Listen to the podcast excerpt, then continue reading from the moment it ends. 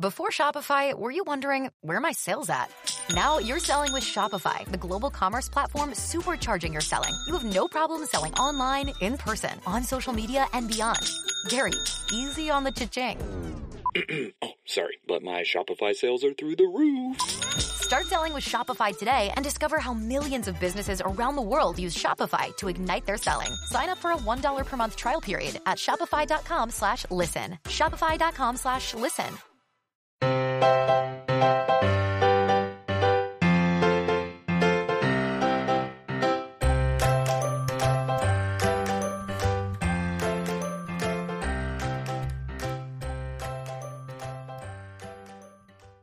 Hi, everyone. This is Emma for a special author interview with Alicia Thompson. We are here to talk about her book, Love in the Time of Serial Killers, which comes out on August 16th. Welcome, Alicia. Hi, thanks for having me. I'm so glad you're here. I'm excited to talk about this book. Now, your book has actually been on my radar for many, many months now. So I kind of can't believe we're almost to when it's going to be out in the world. How do you feel that we're getting close to the publication date? I kind of can't believe it either, to be honest. It's one of those things where it's like, you know, I wrote it two years ago, and then it takes, you know, so long to actually see it come through the publishing pipeline and all that, that now it's like so close. I can't, I can't believe it. We're in the final countdown. So before I get ahead of myself already, can you tell our listeners briefly what Love in the Time of Serial Killers is about? Sure. It's about a PhD candidate named Phoebe Walsh, and she is studying true crime as part of her um, graduate studies. And so it kind of makes her very paranoid all the time. Like she just tends to think of everything in the worst lens possible. And she has to go back to Florida because um, her father passed away and she has to clean out his house.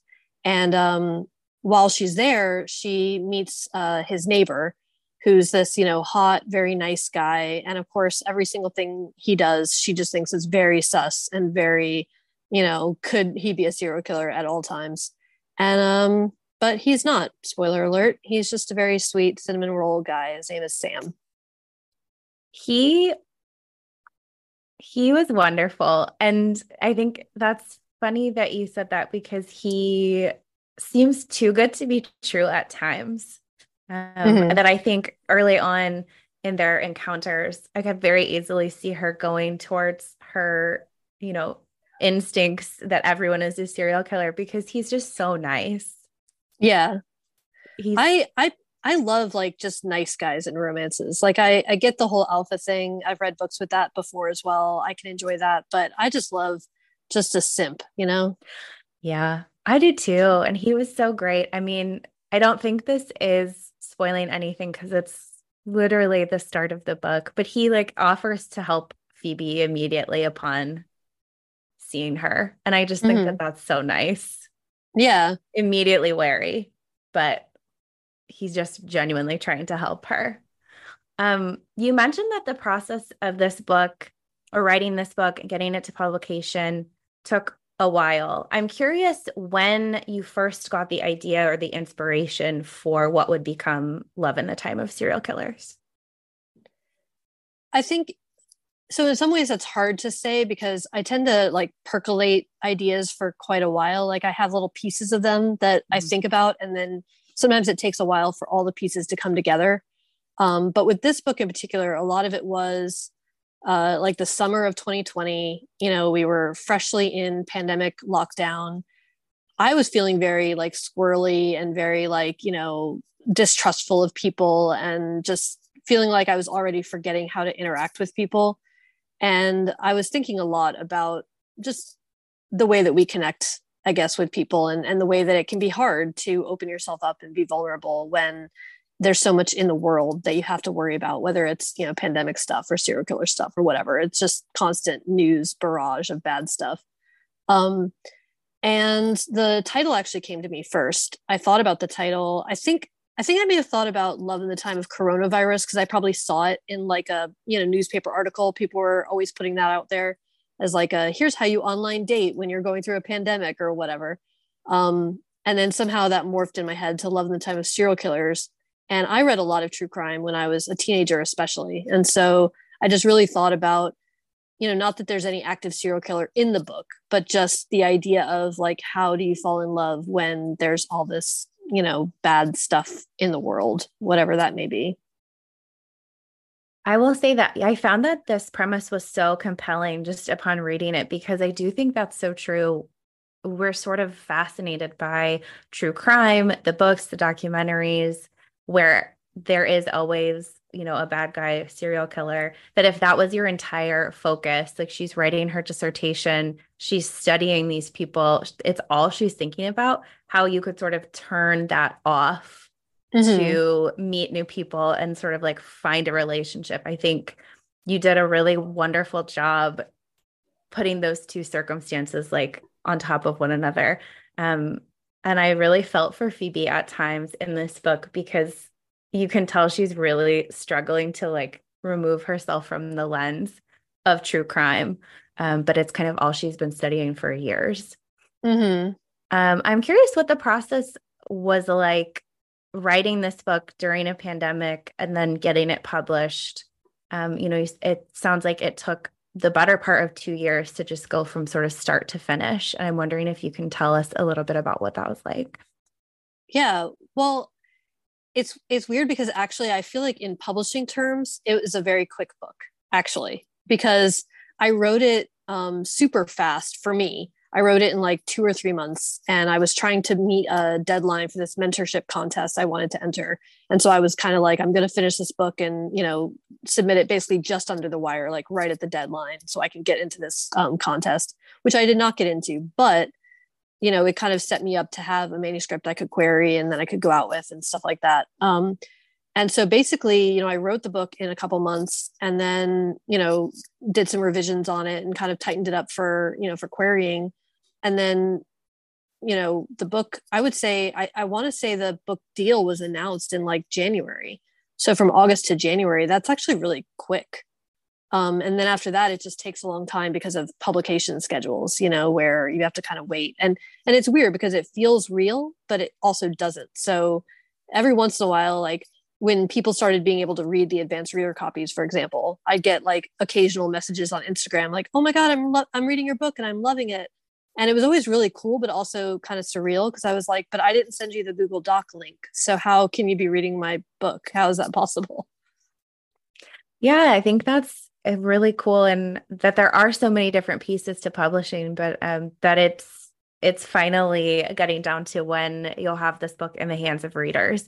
And i am lucky enough i have the the actual i think finished one in my hand but i did get to read an advanced copy um, and i devoured this book in like two days, I think.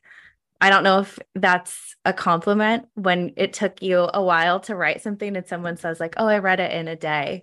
Um, no, I, I love it. I think about all the time when I read, actually. I think, like, wow, I just like gobbled up this book in an afternoon. And this author, you know, who knows how long that they worked on it and revised it and, you know, tried to put it out there and, you know, all the different process. But as a reader, I love to just devour it.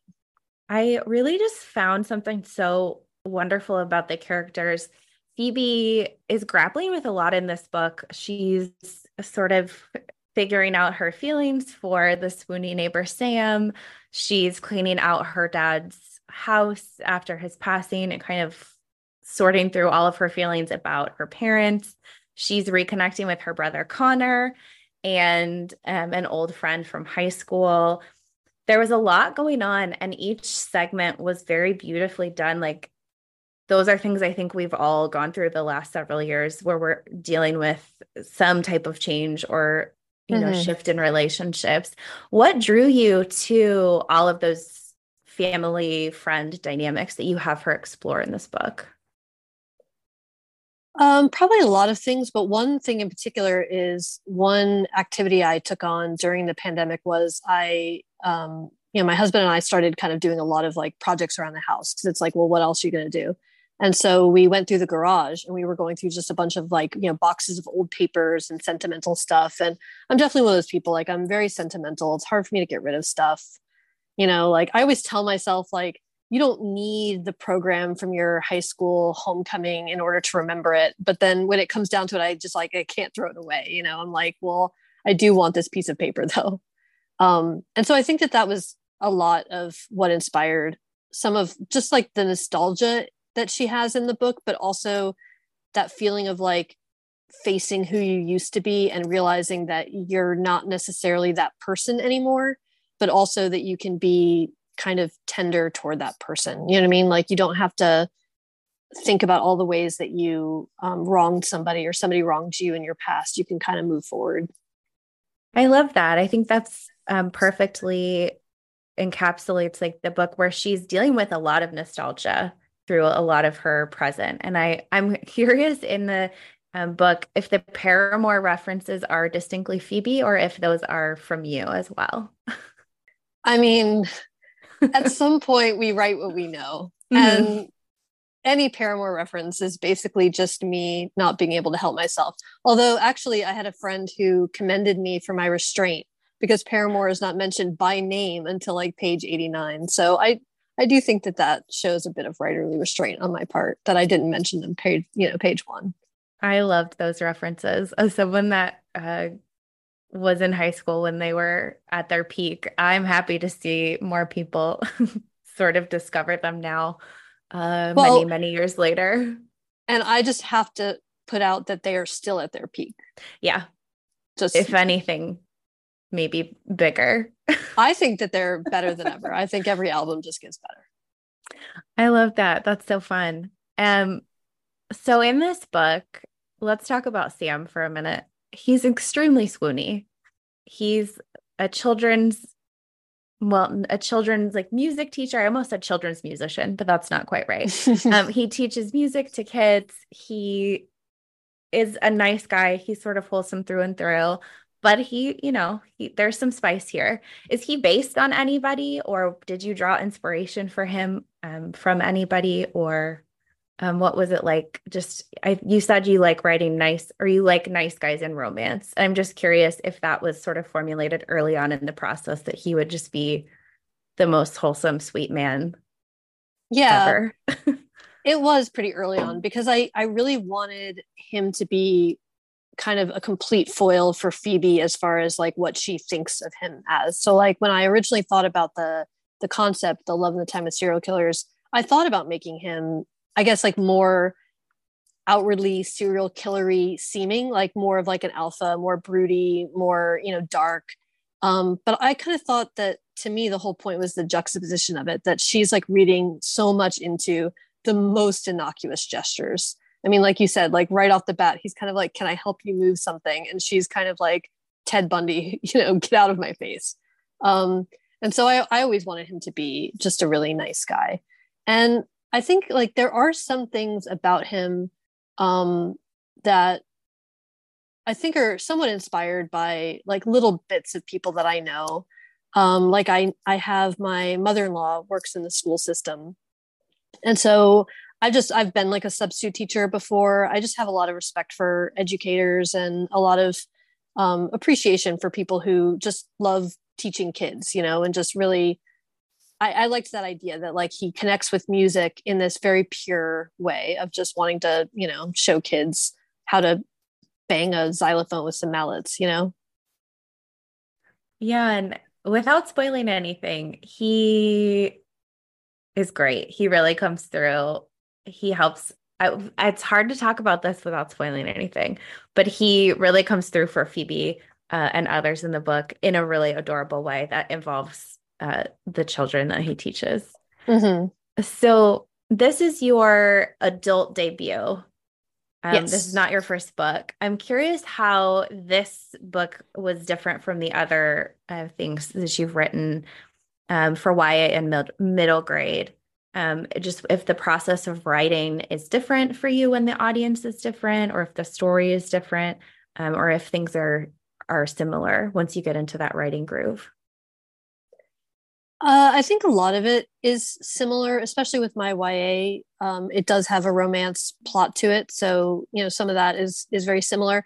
And it also had a character who you know, definitely wasn't me, but was based on a lot of stuff that I was kind of going through or thinking about at that time. Because in that book, um, she's a psych major in college, and she is just very fixated on all of the psychological terms that she keeps learning. And so it's it's kind of actually a very similar vibe almost an embarrassingly similar vibe, if I'm being honest, um, that I didn't think about until literally right this moment. But yeah, it's basically like, you know, woman is obsessed with something and, you know, overthinks everything through that lens. Um, so in a way, it was very similar. A lot of it was, uh, I feel like I have this epiphany sometimes where I really like a genre and I read it a lot. And then it only occurs to me later, like, why don't I try to write that genre?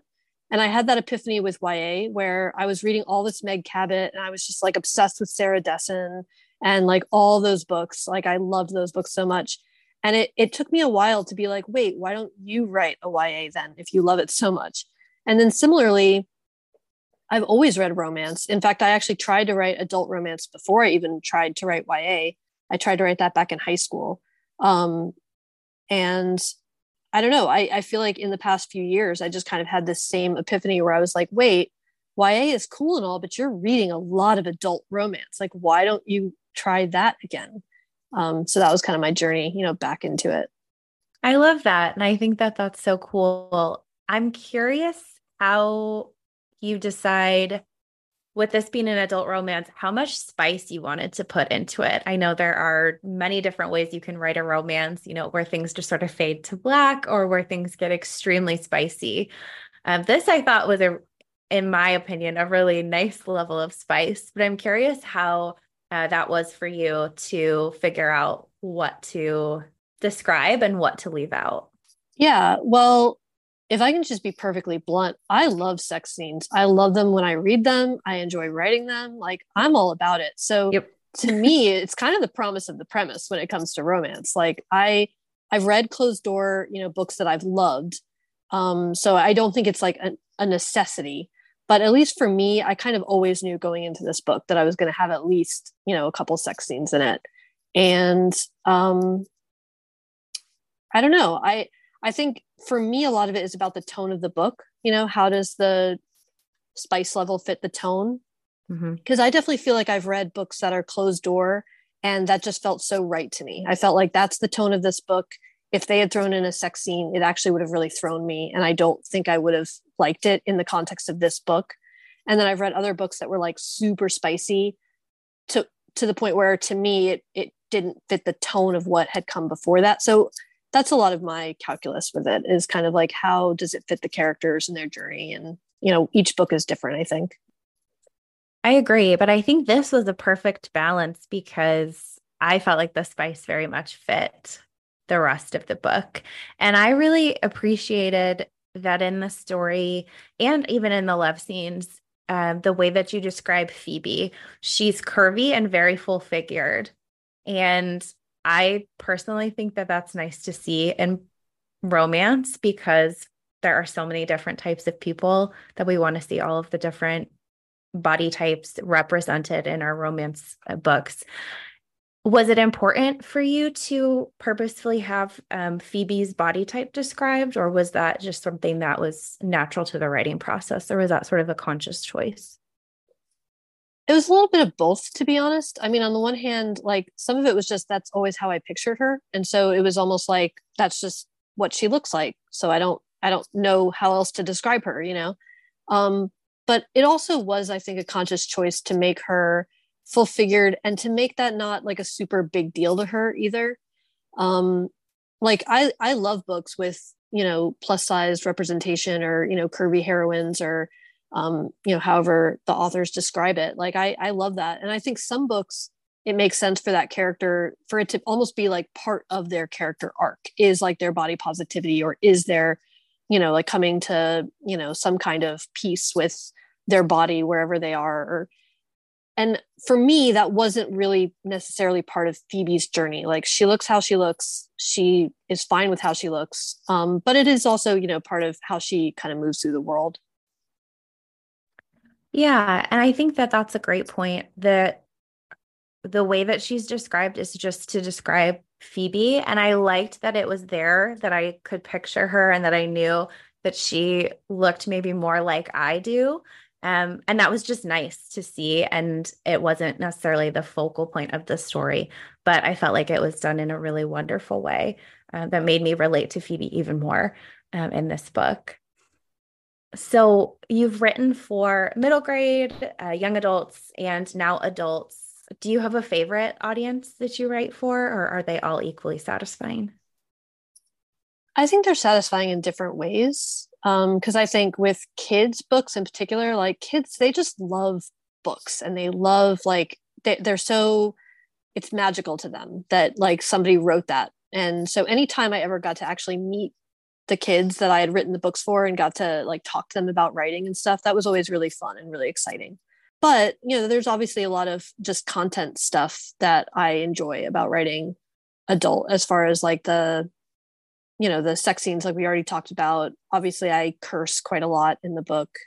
Um, so those are all things that are kind of nice about writing for an older audience. And you can do that even with like an older ya but it's definitely something that's nice about writing for adults. I love that. You said you read romance and you have for a while. Do you have a favorite romance that you've read recently or is there somebody whose books you always read everything they put out Oh, wow, so many. Um I love Rachel Lynn Solomon. I love her books so much. I love her so much. I love uh, Rosie Danan's books. I love um, I've been reading a lot of Alexis Hall lately, and Husband Material just came out today, so I'm very excited about that. Um, Talia Hibbert is like, you know, never fails to me. Uh, Emily Henry, obviously, Christina Lauren, a lot of the big ones that you probably can think of my favorite, one of my favorites, because I, I never can pick a favorite, but one of my favorites of all time is the audiobook specifically for I've Got Your Number by Sophie Kinsella. I probably recommend that book more. And I've listened to it like no lie at least eight times. It's just so comforting to me. It's like the perfect audiobook to me. I love that. I love the Sophie Kinsella books, but I admit I haven't listened to any of them on audio. So I'll have to check that out. Um, were you excited to find out that the uh, blurb on the front of your book is from Ali Hazelwood? Super excited. Yeah, I love Ali. And I, you know, I knew I was going to be mad at myself for forgetting certain people, but yeah, I love Ali's books as well. Uh, for our listeners, the blurb on the front of the book from Ali Hazelwood says that the true crime is not reading this novel. Um, and she said it best, but I will second that as well. So I know we talked about a little bit the process of publishing, how it's been several years since you started the book, um, get it, got it to the publishers, and now it's finally coming out in the next few weeks. We always talk about publishing so far in advance mm-hmm. that I'm you're probably not gonna like this question, and it's okay if you don't. We don't have to answer it. But I'm curious if you can share anything that you're working on right now um, I'm excited for people to read Love in the Time of Serial Killers. And I think that we're going to hear a lot more um, about your name. And people are going to want to know if there's anything that you're working on now.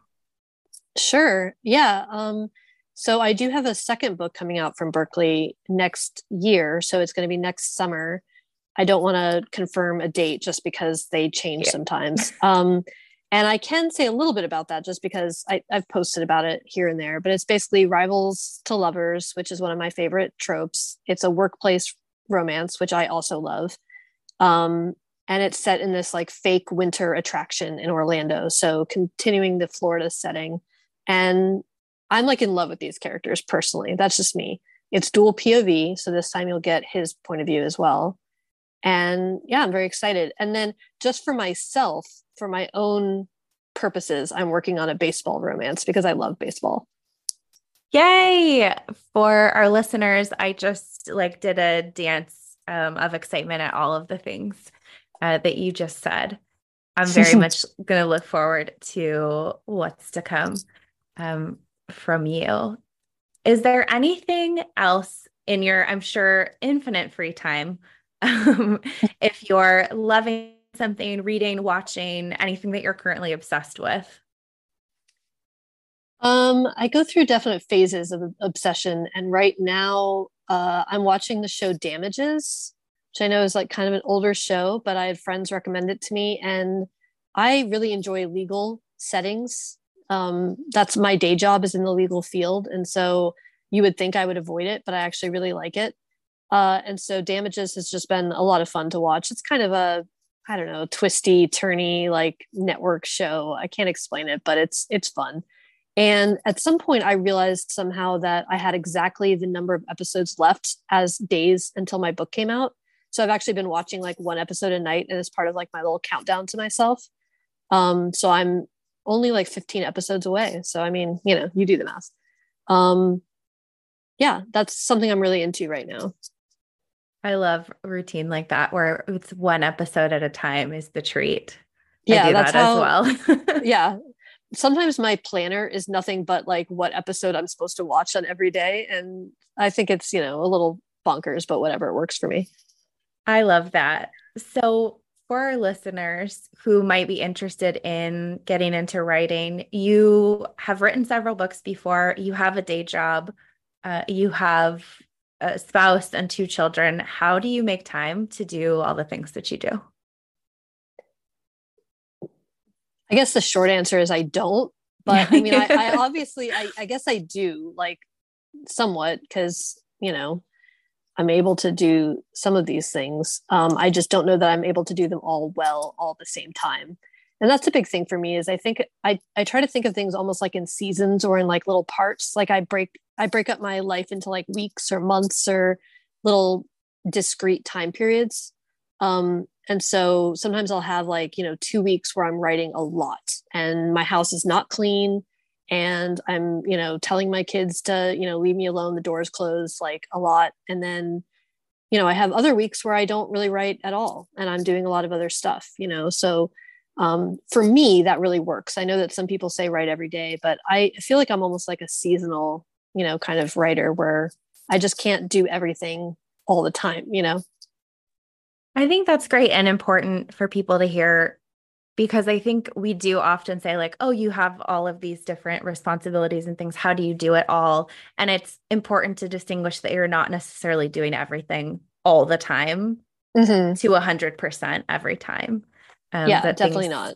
You sort of have to balance, and some things get let go of, like cleaning. right, exactly. Cleaning is always the first to go. Whenever I see writers, you know, post something or tweet about, like, oh, I'm on deadline, which is why my house is so clean. I'm like, cannot relate. Cannot relate. If I'm on deadline and I'm stressed, I'm just like watching Seinfeld from start to finish. I'm not I'm not cleaning, that's for sure.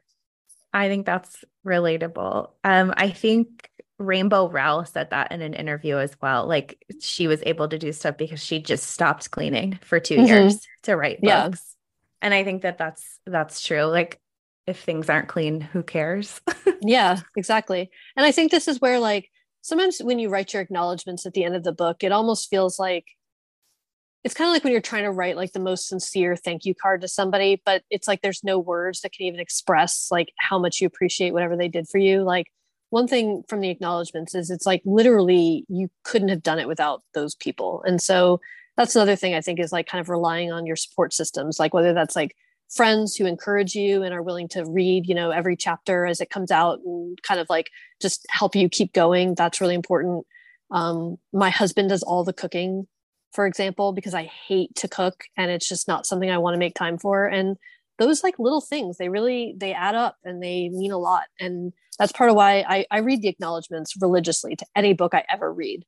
Um, sometimes i even underline them like the parts i really like or if i recognize a name or something. And i just think that that's such a big part of it too is kind of leaning on any support system that you have. I think that's great and brings up a good point i also love reading the acknowledgments in every book it makes me feel like i maybe get to know the author just that much better because i got to see who in their life got a mm-hmm. shout out for you know them being able to write this book were the acknowledgments difficult for you to write for your book? Uh, they actually were not because um, I mean, they were, they were because they're always hard because you're worried about forgetting somebody. You're worried about, am I making them too long? Am I making them, you know? But one thing that I, I started with this book and I will now do for every book going forward I ever write, and I would recommend highly that people do it, even if you're not like knowing if the book is going to be published or not. Because when I wrote this, I didn't know what would happen with it. Is I write the acknowledgments as I'm writing the book and then like right when I'm done. So I actually had like a Google draft, you know, Gmail draft open of just like this is who I would thank if I was like thanking you know anybody for this book. And so like if i had a friend who like texted me something really encouraging i was like oh that's going in my gmail draft you know? And so actually um, that's part of why my acknowledgments are a little unhinged because i just have like all kinds of random stuff in there but it actually did make it really easy because it was like well i already have a gmail draft that i've been working on for you know months with just names of people I think that's very smart though, because then you're already actively keeping track instead of at the end when you have to sit down and try to think maybe about months and months of, of process. You just mm-hmm. have it handy. So I think that's very smart. And I love reading your acknowledgments. And the, I think there were Paramore references in that as well. Yes, I'm almost positive that there were. Yeah. Uh, at least one reference to Hayley Williams, I think, mm-hmm. um, which I'm a big fan of. Um, so, for our listeners who want to find you on the internet, do you have any handles for Instagram or Twitter or TikTok or anything like that that they can follow you at? Yeah. So on Instagram and Twitter, I'm at Alicia Books. That's A L I C I A Books. And then I have a newsletter that's aliciabooks.substack.com. And then I also have a website that's aliciathompsonbooks.com. Excellent. And before we wrap up, I'm going to I'm just we're just going all over the board apparently. Um it's in the evening when we're recording this, so obviously my morning coffee is long gone. Um I often ask authors about the cover art for their books. I love or hate cover art for certain books. It's I know that you're not supposed to judge a book by its cover, but it is the first thing that you notice um, when you're looking at the book, whether online or in person. And I'm wondering how the process um, for you was in determining the cover art, if you had a lot of input in the design for our listeners. It's wonderful. There's pink and red. There's uh, a raven haired woman on the cover holding up a book. Um, if you had any input or what the process was like for the cover yeah it was it was honestly like kind of a dream because um so there was an artist that i actually followed on instagram. Uh, her name is jenifer prince. It's j-e-n-i-f-e-r so just one n. And she does great work. A lot of like sapphic art. Um, she does a lot of fan art for you know different properties. Like i think i i think i first saw her because she did art for um, taylor swift for like like lyrics from all too well or something like that and she did this like very beautiful like art piece based on it and if i'm getting any of that wrong i apologize. It was definitely taylor swift. I just don't remember the details. Anyway i think that's how she got on my radar and so i was following her on instagram and they asked me for my input on art and i i mean i said stuff about you know this is what i was imagining. One thing i had in mind was kind of like a vintage pulp kind of look to it so that was something i mentioned. Um and then they actually emailed me and said oh you know we got jenifer prince to do your art. And i mean i like literally screamed because i hadn't even told them that. I hadn't even told them that i followed her. To me she was like so big time i wouldn't have even thought to suggest you know like that she would do my cover. Um, so i'm in love with it. I think it's great. I totally judge books by their covers and i judge mine by its cover and i think the cover is great I think the cover is beautiful. And so shout out to Jenifer Prince for the cover design. Um, this definitely stands out on your shelf. And I'm happy to see that it's on your shelf behind you as well. Yes. Um, as I got my copy in front of me, and it will resume its place on the pink and red shelf on my bookshelf as well. Um, so, yeah. oh, go ahead.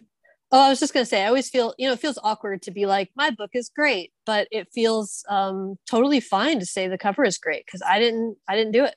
So I feel like I can say that.